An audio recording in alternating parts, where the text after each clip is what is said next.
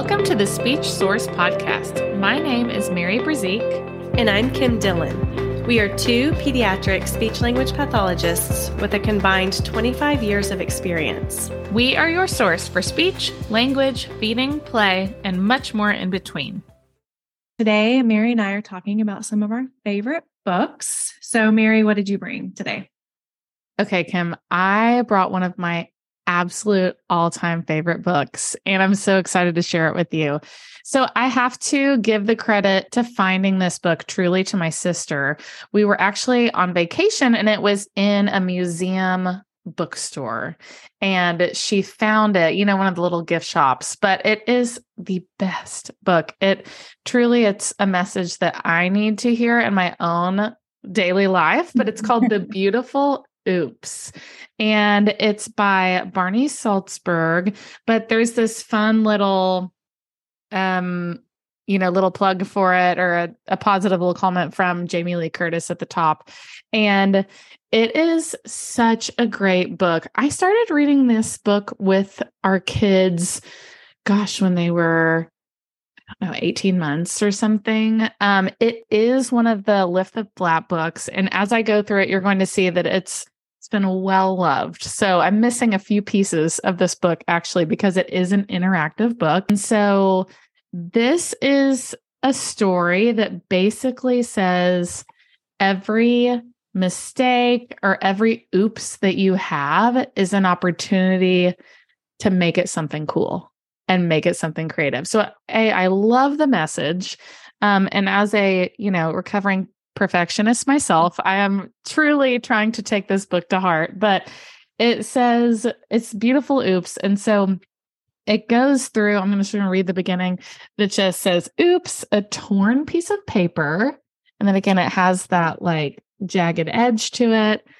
And it says, is just the beginning. And then it made that little jagged edge the mouth of a crocodile. Oh, that's really neat. Yeah. yeah. So it's so cool. So the whole book is going through different things that might happen and talking about how you could turn it into something beautiful, which is the last page. Like every spill has lots, and then it's got all these flaps, lots and lots. Woo, holding it up here of possibilities. And so you turn the spill into an elephant, you know.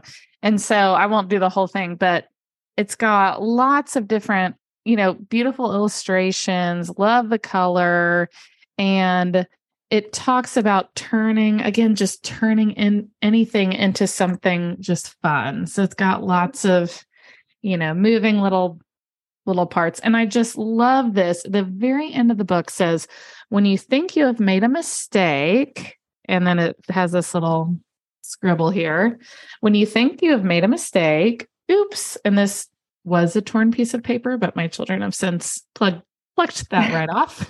Oops. Oops. Exactly. Think of it as an opportunity to make something beautiful. And then it's just, it's such a fun book. My kids have just loved it.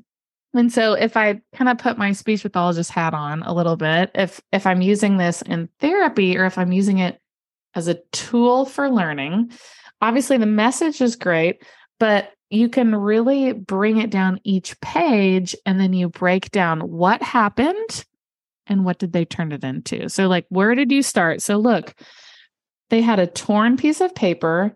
And how did they make that better? Oh, they made it into an alligator's mouth. So you can kind of talk about like what happened. Uh oh, the paper got bent. What did they do? Oh, they turned it into a penguin's beak. So it's a little bit of that first then, mm-hmm. and it's teaching that whole concept of hey, when something happens, you have the ability to if you're you know creative or have the tools you can turn it into something that's beautiful turn it into mm-hmm. something that's awesome so anyways that is my Beautiful Oops. It's a great, great children's book. It's a fun one to gift at showers for babies. Love, love this book.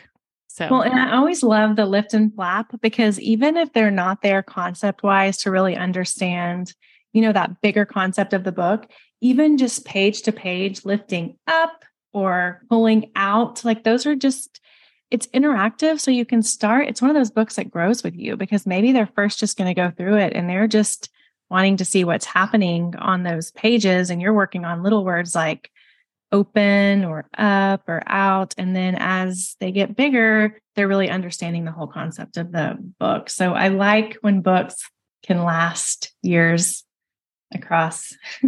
yes, I know. It's a big it it is. It's so important. It's a yeah, it is definitely it's well made too. Like some lift the flaps are a little bit little bit dingy, but this one is definitely a well made one mm-hmm. for the flaps. They're definitely kind of stuck on their tight, which is important. Yeah.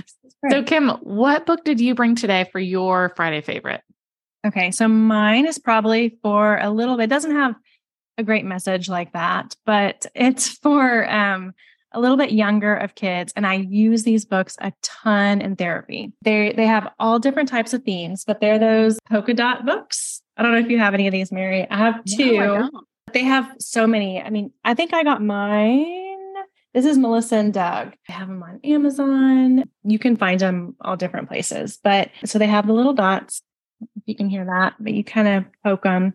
So this is obviously the old MacDonald's. And the theme or the um, idea is the same. I'll show you the other one I have is the colors one.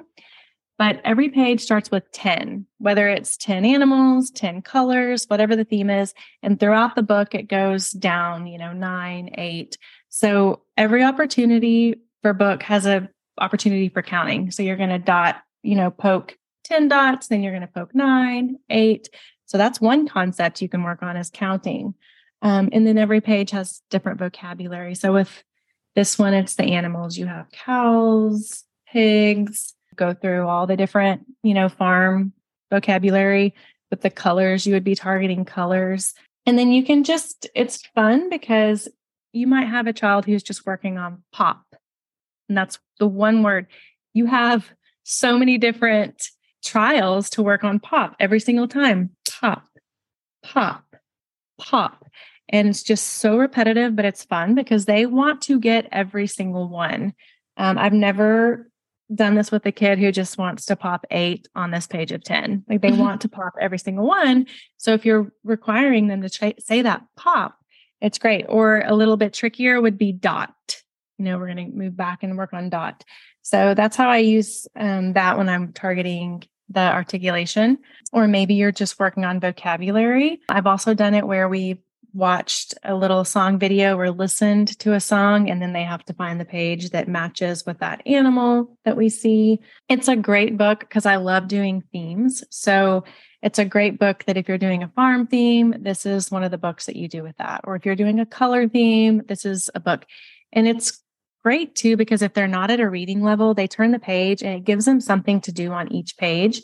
They poked all the dots of the pig and then they turn the page and they poked all those. So it gives them something to do to go through the book. And they obviously all have little words you can read. You can work on animal sounds. It's just really, it's really interactive.